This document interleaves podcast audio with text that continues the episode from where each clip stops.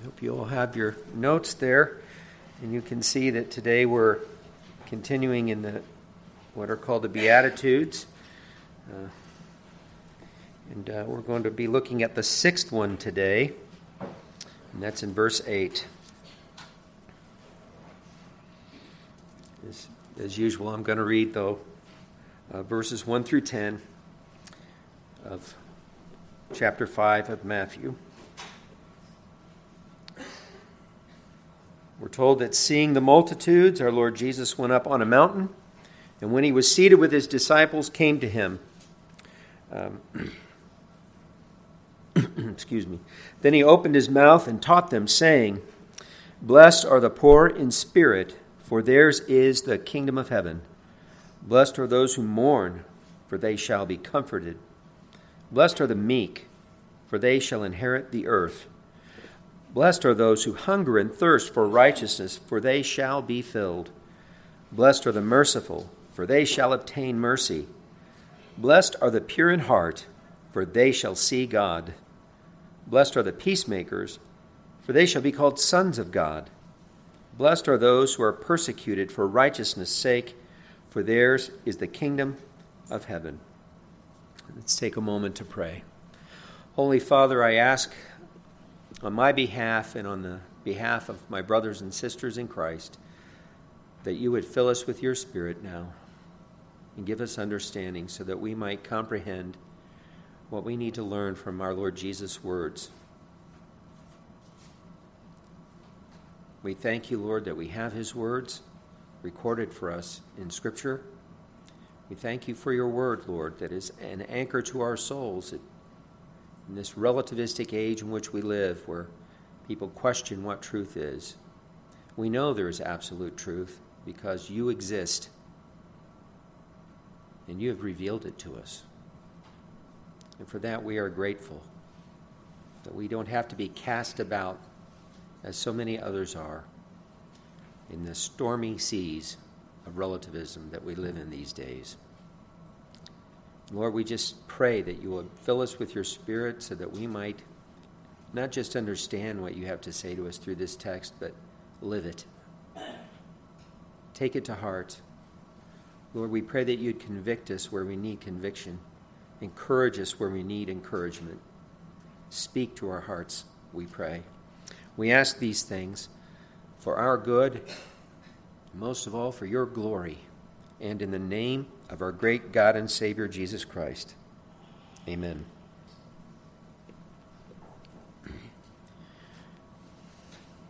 A 19th century Russian writer named Ivan Turgenev once uh, said this I do not know what the heart of a bad man is like, but I do know what the heart of a good man is like, and it is terrible.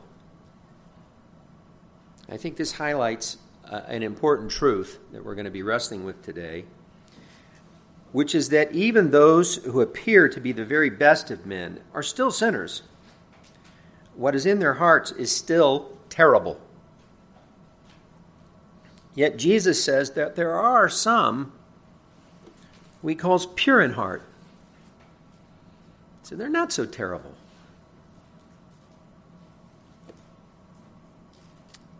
And he says that these people are blessed by God. He said that in verse 8, as we saw, when he said, Blessed are the pure in heart, for they shall see God.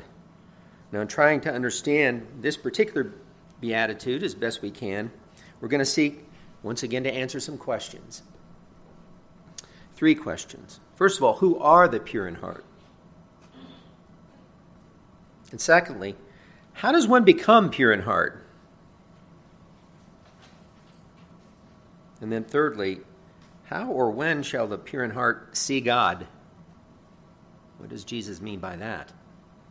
So, first of all, who are the pure in heart? Now, the word translated pure here, when Jesus speaks of the pure in heart, uh, literally means to be clean or free from dirt. Clean, right? Or to be pure in the sense of being without mixture and free from adulteration. So uh, pure gold with no nothing mixed into it, would be katharos, right? Pure. Figuratively, it means to be free from wrongdoing or hypocrisy. And so here Jesus specifies that those who are part of the kingdom are pure, but he says pure in heart. And I think he's speaking about those who are sincere in their devotion to God. They don't have divided loyalties. There's nothing mixed in with their devotion to God that taints it. Uh, their righteousness is not fake. They're genuine people. They're concerned with being genuinely righteous people. They, their concern isn't simply to appear righteous to other people, but to actually be righteous. And I think that that's what Jesus is talking about when he speaks of the pure in heart, those kinds of people. And I think both the Old Testament passage to which Jesus alludes and the context of his teaching in Matthew make it clear that this is what he's talking about when he's speaking of pure, pure in heart people. I think the Old Testament text that he's alluding to is found in the book of Psalms, in Psalm 24.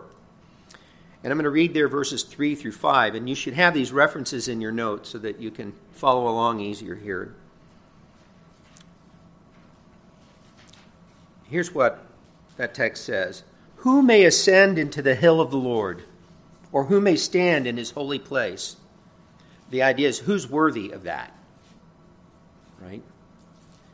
He who has clean hands and a pure heart. And actually, in the Greek translation of the Old Testament, the same word is used that Jesus is using in Matthew 5, katharos. He who has clean hands and a pure heart, who has not lifted up his soul to an idol, nor sworn deceitfully, he shall receive blessing. So there's this idea blessed are the pure in heart, right? For he shall receive blessing from the Lord and righteousness from the God of his salvation. I think it's pretty clear that this is the passage that Jesus had in mind when he spoke this beatitude that we have in Matthew 5 8. And notice that the pure in heart in this passage is the person who has not lifted up his soul to an idol and has not sworn deceitfully. That is, he, he doesn't have a divided heart toward God, which seeks to serve idols as well. He doesn't come to church on Sunday, right? In our day and age, we'd put it this way, and worship God, and then spend the rest of the week uh, worshiping the idol of money or sex or something else, right? He's consistent in his devotion to God. His life isn't sliced up like a pie, and devotion to God is just one little piece of it. His devotion to God permeates his whole life. He's not fake in that sense. Nor does he have a deceitful heart that pretends to honor God when taking an oath, as we saw there, while having no real intention to honor what he says when doing so. He's not a person who says what people want to hear, then, right? and doesn't really mean it. He's not that kind of person. He's not a fraud. The same ideas about what Jesus means by pure in heart here, I think being unhypocritical, right, and being sincere in your devotion to God, can be found later in Matthew's account of Jesus' opposition to the Pharisees. And by the way, his opposition to the Pharisees is a part of the larger context of the Sermon on the Mount in which these Beatitudes are given. In fact, he's going to go on and say to them that they're going to have to have a righteousness that's greater than the righteousness of the Pharisees. Because the Pharisees' righteousness was a fraud, it was fake. It was to be seen by men, but they weren't sincere in their hearts. And he really let him have it.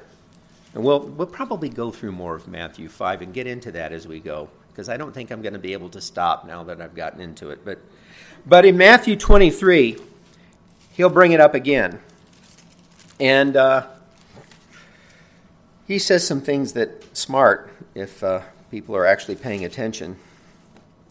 He says, beginning in verse 25, Woe to you, scribes and Pharisees. Now, that's a, uh, when you pronounce a woe on somebody, it's a, it's a statement of judgment. This is language that goes back to the Old Testament.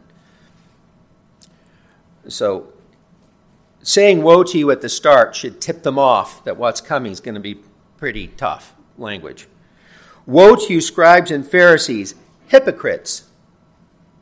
For you cleanse the outside of the cup, but inside they are full of extortion and self indulgence. Blind Pharisee, first cleanse the inside of the cup and dish, that the outside of them may be clean also. He's using their custom of cleaning things ritually as an application to themselves. They're like cups that are clean on the outside, but inside they're full of dirt. Then he goes on to say, in a pretty graphic metaphor, he was a master of metaphor, our Lord Jesus. Woe to you, scribes and Pharisees, hypocrites, for you are like whitewashed tombs, which indeed appear beautiful outwardly, but inside are full of dead men's bones and all uncleanness. Even so, you also outwardly appear righteous to men, but inside you are full of hypocrisy and lawlessness. That's the opposite of the pure in heart that Jesus is talking about. And so the question that faces us, each one of us, is simply this Am I what I appear to be? Can I say that I have a sincere devotion toward God that's not encumbered by uh, divided loyalties? Do I strive for purity of heart even more earnestly than I seek to be seen as righteous by others?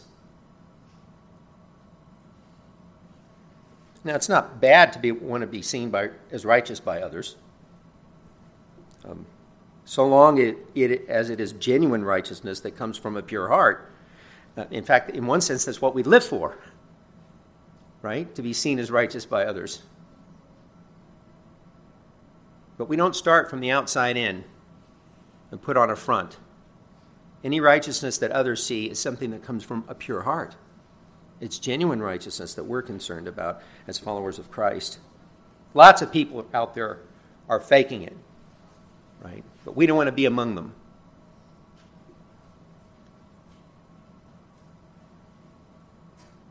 That, although Jesus says that it is only the pure in heart that will see God, as we'll discuss later, perhaps it would be good also to notice that not only will the pure in heart see God, but we could also say that there's a sense in which others will only see God through the pure in heart.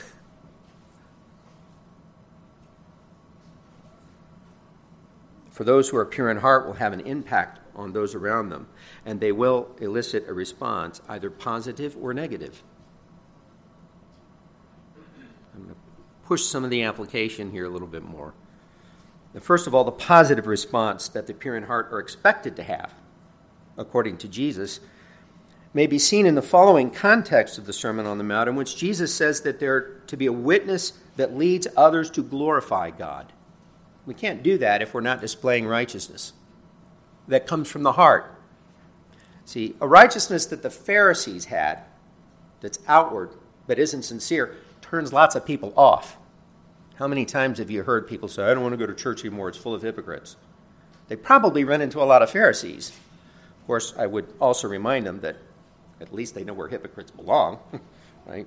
If they're going to get help, they need to be in church. That's the place where hypocrites can learn to not be hypocrites. Hence the sermon today, right? But that's another issue. Um, but look what Jesus says in Matthew 5, beginning in verse 13. He says, To those who are pure in heart, to those who are in the kingdom, right? To believers, to his followers, you are the salt of the earth. But if the salt loses its flavor, how shall it be seasoned? It is then good for nothing but to be thrown out and trampled underfoot by men. You are the light of the world. A city that is set on a hill cannot be hidden. Nor do they light a lamp and put it under a basket, but on a lampstand, and it gives light to all who are in the house. Let your light so shine before men that they may see your good works and glorify your Father in heaven. Yeah, we want our righteousness to be seen by men. We just want to make sure it's genuine righteousness that they're seeing and not a fraud.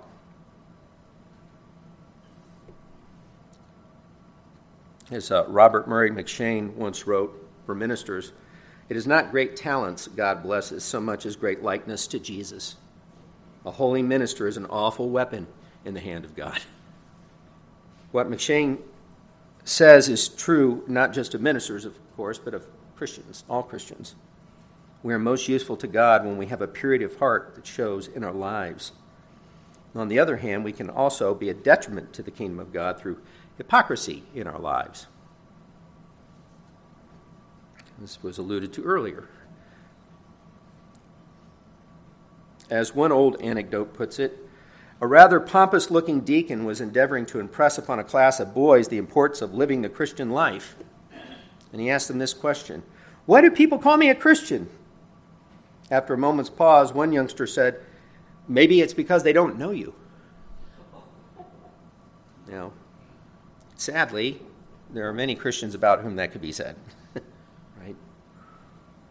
The, the negative response that the pure in heart are expected to have, and I say expected to have, was revealed by Jesus even before he spoke of the positive impact that we saw in verses 13 through 16. In fact, he touches on it in the final beatitude in verse 10. And there I'll read he goes into more explanation of it too in a couple of verses there. Beginning in Matthew 5:10, we read, "Blessed are those who are persecuted for righteousness' sake, for theirs is the kingdom of heaven. Blessed are you when they revile and persecute you and say all kinds of evil against you falsely for my sake. Rejoice and be exceedingly glad, for great is your reward in heaven. For so they persecuted the prophets who were before you." Jesus is trying to remind them such a reaction to genuinely godly people is nothing new. Happened to the prophets of old, it's going to happen to you.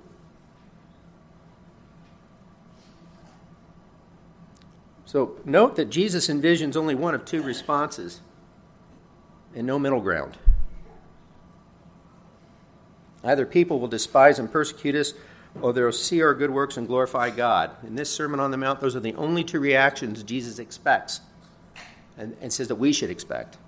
If we're really being genuinely righteous people,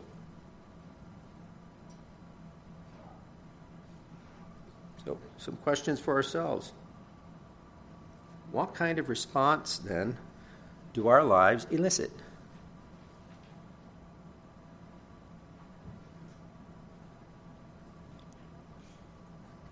Do people see Christ in us clearly enough to be forced to take a position one way or the other with respect to our witness? Or do we just live our lives getting no reaction at all? Because we're really not being a witness at all. When we have a, a time where we could speak into a situation and say what righteousness would demand, we don't say anything. People think we're just like they are. We go along to get along. Here's a big issue that right now we got men demanding we call them she, her. Women demanding that we call them he and him. A righteous person cannot do that because it's a lie. It's not true. A righteous person would say, I love you, but I can't do that for you. I cannot feed your self deception. I love you too much to do that. And we're going to get one of two responses if we do that really positive or really negative. Most people are not going to say, well, that doesn't matter. Not in this culture, not right now. That should be the way we are. We're not trying to get negative responses, right? We just know it's going to come if we're being like Christ, who got all kinds of negative responses. More people hated him than loved him when he said these things to the disciples, even though he hated no one. In a sinful world, where even the, what's in the hearts of the best of men is terrible, this is what we can expect if we're righteous.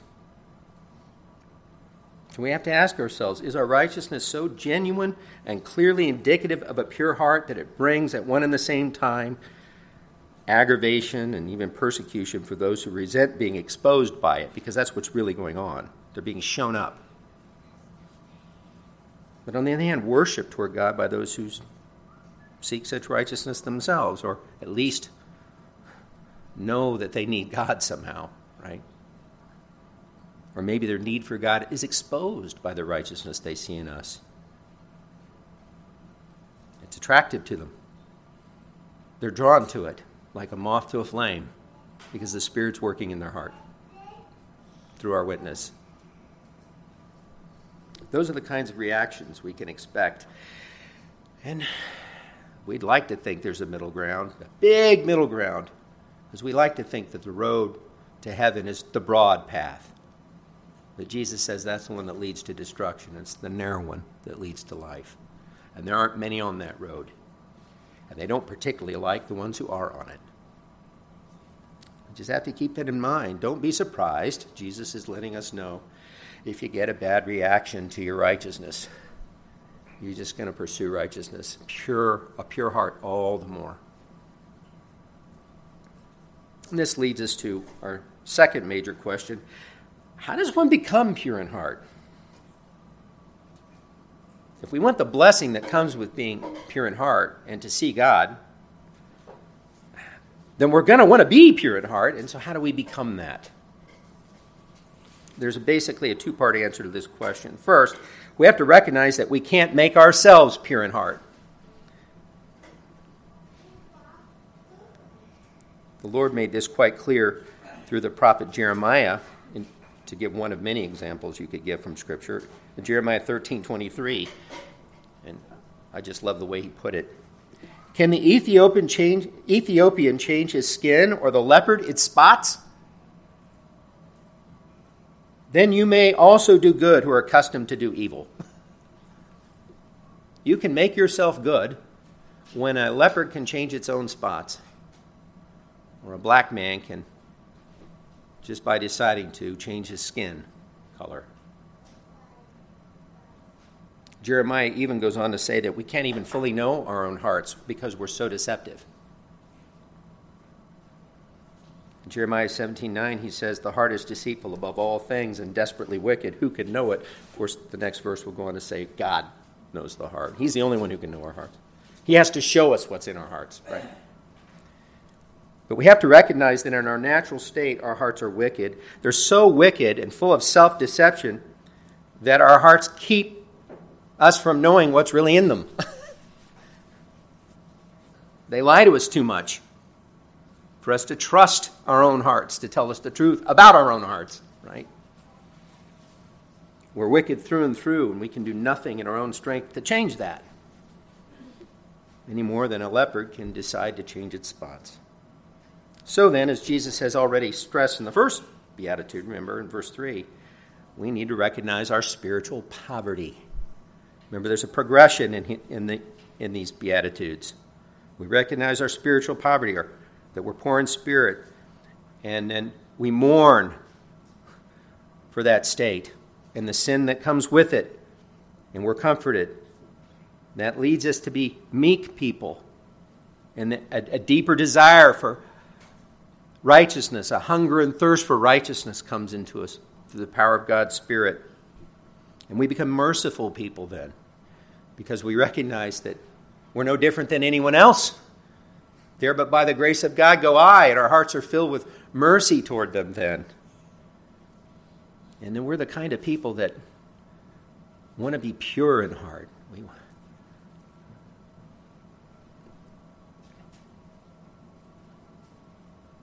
but we recognize from the beginning we can't do it ourselves.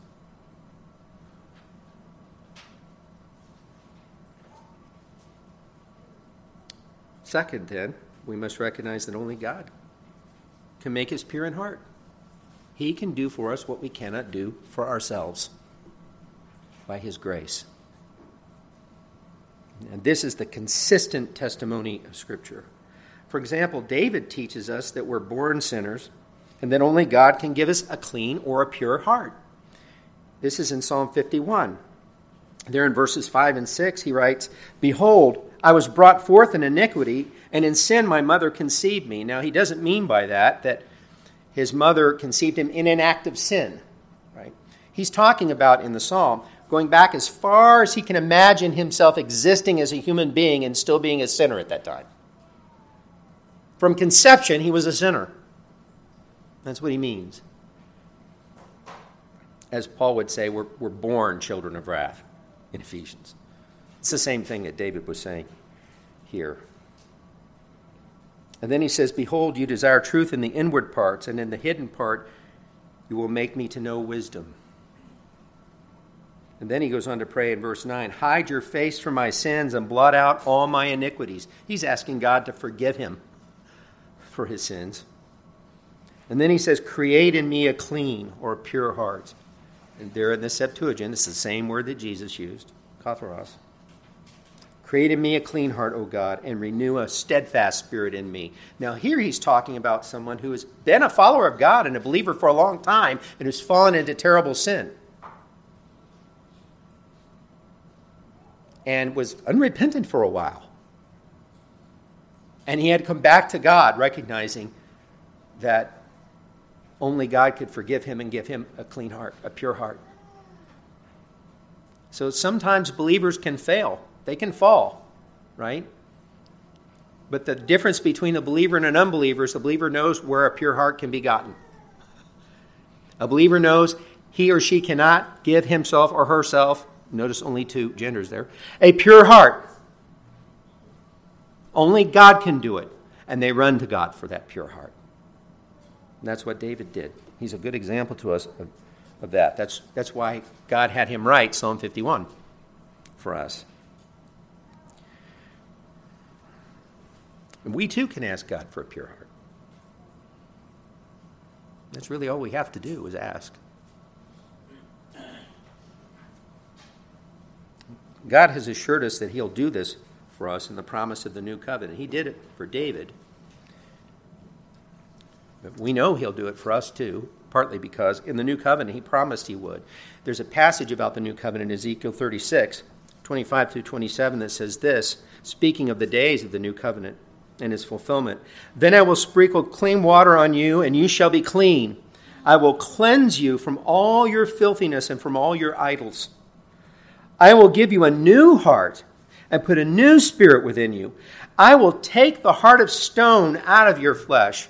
They were hard hearted, right? I will take the heart of stone out of your flesh, he says, and give you a heart of flesh. The kind of heart a person ought to have, right? And I will put my spirit within you and cause you to walk in my statutes, and you will keep my judgments and do them. Notice what he's saying. He'll give them a clean heart, a pure heart, a new heart, and then he will enable them to walk in his ways. They won't have to do it in their own strength. He'll give them the ability to do it. The only one who can do that for us is God. He wants a righteousness that comes from a pure heart he wants genuine righteousness, and He gives us the pure heart to ensure that. And that's a part of the blessings we have in Christ in the new covenant that was fulfilled by our Lord Jesus Christ. Paul spoke of this idea in Titus 2 11 through 14 when he says, For the grace of God that brings salvation has appeared to all men, teaching us that, denying ungodliness and worldly lusts, we should live soberly, righteously, and godly in the present age looking for the blessed hope and glorious appearing of our great God and Savior Jesus Christ, who gave himself for us that he might redeem us from every lawless deed and purify for himself his own special people, zealous for good works. The grace of God brings this salvation that creates in us a pure heart enabling us to live out genuinely righteous lives. Not perfectly, as David was an example, right? But consistently. And as we grow in Christ, hopefully more and more consistently. Perfection, Paul will teach us, comes with the resurrection in the future. But we can praise the Lord that He can and will make us pure in heart, just as He promised. And how will He do it? through faith in Christ. We have to recognize we can't do it for ourselves, that we can do nothing to save ourselves. And thank God for that. Uh, right? Because if it was dependent on me, through my own efforts to save myself, I'd be doomed because I am fickle. I am incapable of genuine righteousness, really, even once, because my heart is so bad in and of myself. Thank God I don't have to earn it, His salvation, that He, he does everything that needs to be done for me to be saved through Jesus Christ my Lord, through His sinless life, His death on the cross for my sins, His resurrection from the dead and then he ascended to the Father's right hand, and he's there forever to intercede for me as one of his followers. Looking after me all the time, convicting me when I'm less pure in heart than I ought to be, and reminding me that he can make me pure in heart. He can cleanse me anew of my sins. What a great Savior we have. And we're going to see him one day. Paul said so, didn't he? We're looking for the blessed hope, and glorious appearing of our great God and Savior Jesus Christ, we saw? Well, that leads us to our third and final question How or when shall the pure in heart see God? It's first of all important to recognize that no one can actually see God, in a sense. I think Thomas Constable has rightly observed that, quote, no one has seen God in his pure essence without some type of filter. The body of Jesus was just such a filter. Seeing God is a synonym for having intimate knowledge of and acquaintance with Him. I think he's on to something there. I think the Apostle Paul, or John rather, the Apostle John, in John 1.18 would agree. I think uh, this is very clear in what he wrote in John 1.18. No one has seen God at any time. Now, there are Old Testament passages that talked about people seeing God. And John knows that. He's not being inconsistent. Notice what he goes on to say The only begotten Son who is in the bosom of the Father, he has declared him. And that's always been true, even in the Old Testament saints. It was the pre incarnate Christ who was revealing God to the people. When they saw the angel of the Lord, that was, that was the pre incarnate Jesus appearing.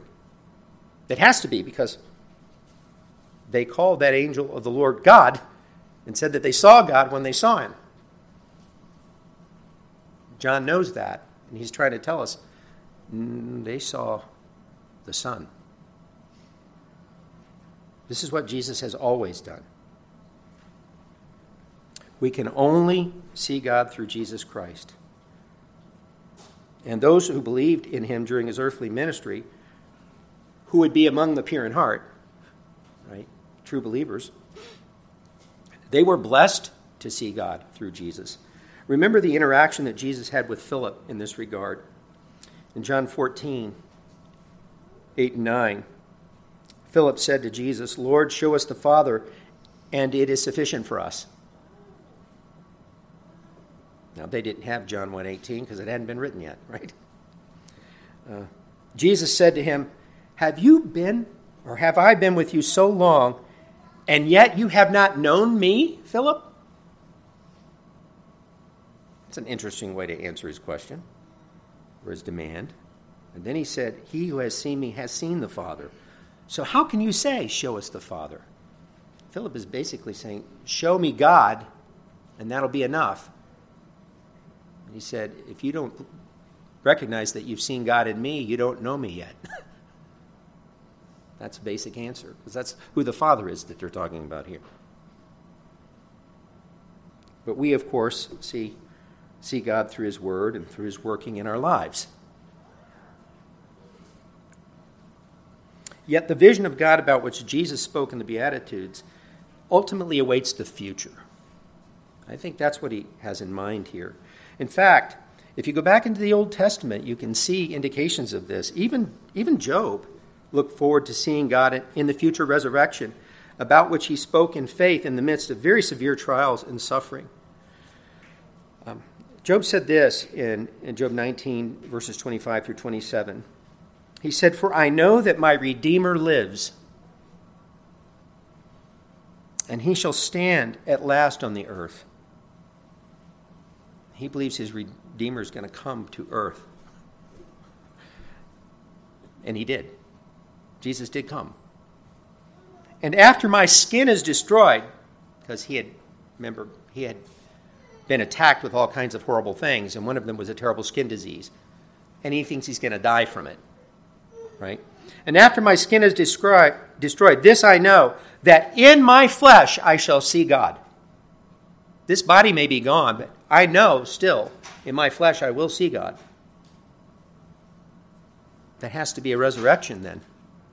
Right? Whom I shall see for myself, and my eyes shall behold, and not another, where this Redeemer who comes to earth. He will in his flesh see him. And then he says, How my heart yearns within me. He was pure in heart, and he wanted to see God, and he knew he would. A lot of people forget about Job and, and the theology that Job apparently had. It was much deeper than people might realize. Of course, Job probably didn't know that he would see God in the resurrected and ascended Messiah, the Lord Jesus Christ, who was to come, but he knew a Redeemer was coming. And he certainly expected to see God after his own resurrection. We share that same expectation, as the Apostle Paul said to the Corinthian church when he wrote in 1 Corinthians 13, beginning in verse 8 Love never fails. Whether there are prophecies, they will fail. Whether there are tongues, they will cease. Whether there is knowledge, it will vanish away. For we know in part, and we prophesy in part. But when that which is perfect has come, then that which is in part will be done away. It's important to know when that which is perfect has come, what that means. Well, he's going to clarify that for us, thankfully, so we don't have to wonder. He says, When I was a child, I spoke as a child, I understood as a child, I thought as a child, but when I became a man, I put away childish things.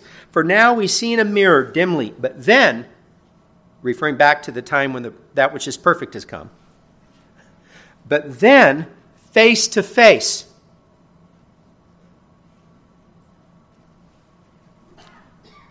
Now I know in part, but then I shall know just as I am also known.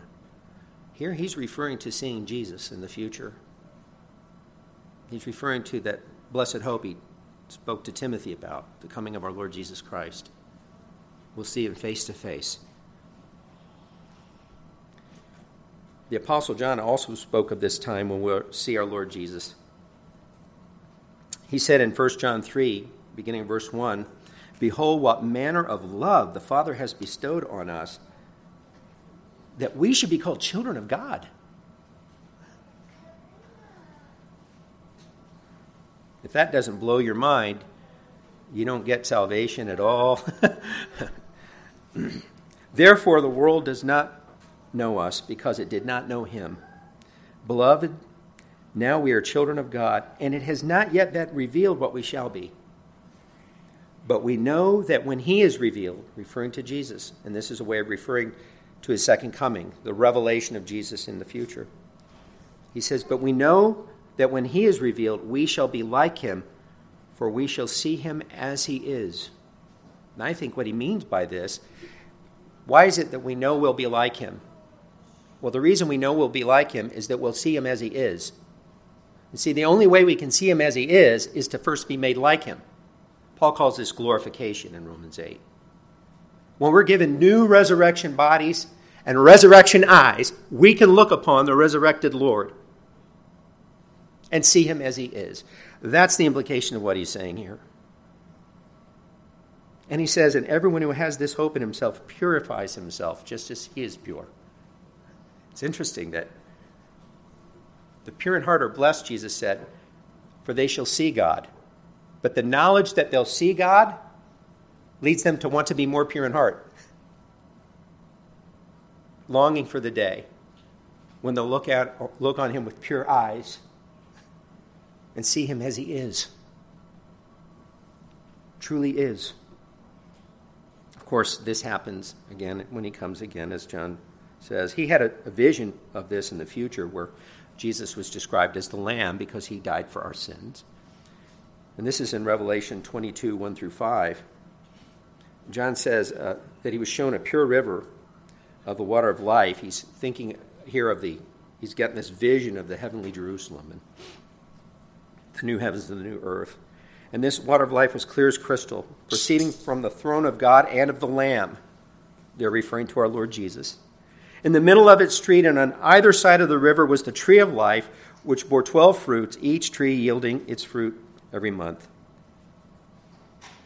The leaves of the tree were for the healing of the nations. And there shall be no more curse, but the throne of God and of the Lamb shall be in it, and his servants shall serve him.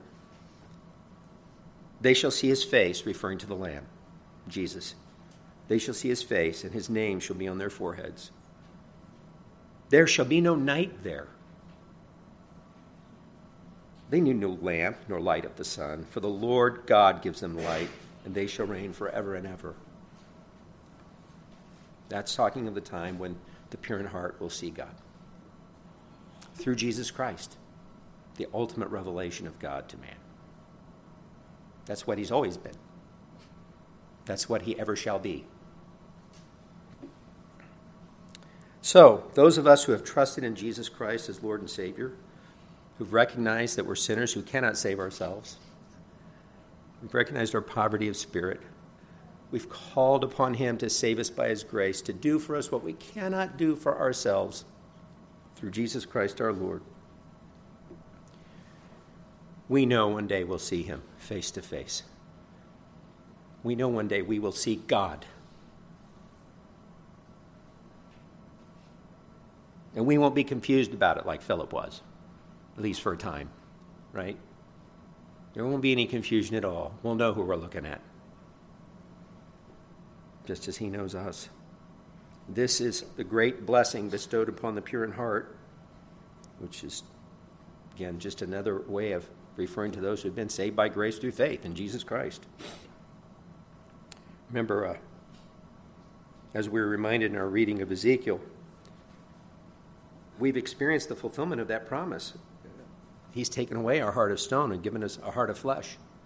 He's put a new spirit within us. He's given us His Holy Spirit. He's cleansed our hearts. And He continues to cleanse and purify our hearts. The more we long for Jesus' return and to see Him face to face, the more we long for that purity of heart. And the more we long for that purity of heart, the more we can be assured that we will see Him face to face. Nice how that works out, isn't it?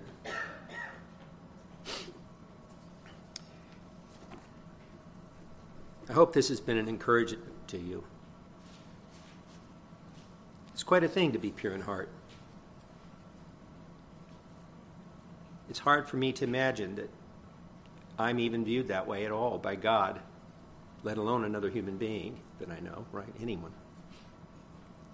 Because I see all my flaws. But I remember something Augustine once wrote God knows how, when He looks at us, to hate in us what we have made and to love in us what He has made. That's the key to a proper self image as a Christian. If you're like me and you're really good at seeing what you've made in yourself and seeing what's wrong with you inside, but you're really bad at seeing what God is doing in you, ask God to forgive you for that.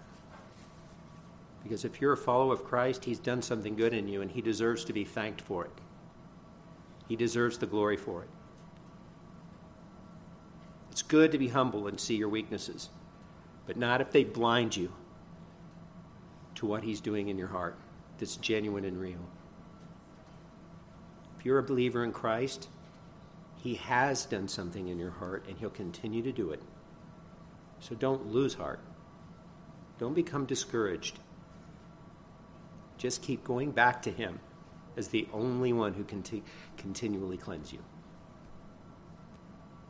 Holy Father, if there are some here like me today who are believers who struggle with this because we're better at seeing what's wrong with us than what's right. Some of us have weak consciences and we, they plague us. And we accuse ourselves constantly of sin, sometimes even of things that aren't sins. And we have a hard time thinking you could even really love us. We have a hard time seeing anything good that you've done in us. And that's a terrible sin. So forgive us for that, I pray. I pray, Lord, that you'd help us to just relax in your grace. enjoy knowing that what you've done for us is real and that you'll continue to do it. And to desire for others to see it in us as a pure and holy thing. Help us not to put on a front, but to be genuine. I just want to thank you, as the pastor of Emmanuel, that there are so many people here that are genuine. This is a group of people that what you see is what you get. They're real. They don't. They're not fake. And I get to be privileged to be among them. And they're an encouragement to me, always, that you really can change us. And you can change me. And Lord, I pray that anyone here has not come to know you, to, that today he or she will come to you and say, I can't do it, Lord. I, I've been trying to change myself. I've been play acting with a sincere desire to be different, but I can't do it. Only you can change me. Forgive me for thinking that I could. Forgive me for my sins. Help me to trust you in your grace and not in myself. Give me a pure heart. Cleanse me from my sins because Jesus died for my sins and he rose from the dead that I might have everlasting life as a free gift. Forgiveness, full and free, forever. And Lord, we'll give you the glory for what you do in answer to these prayers because we know, we know in the depth of our soul, you alone deserve all the glory for anything good in us. We thank you and we praise you in the name of our great God and Savior, Jesus Christ. Amen. Thank you once again for your very kind attention.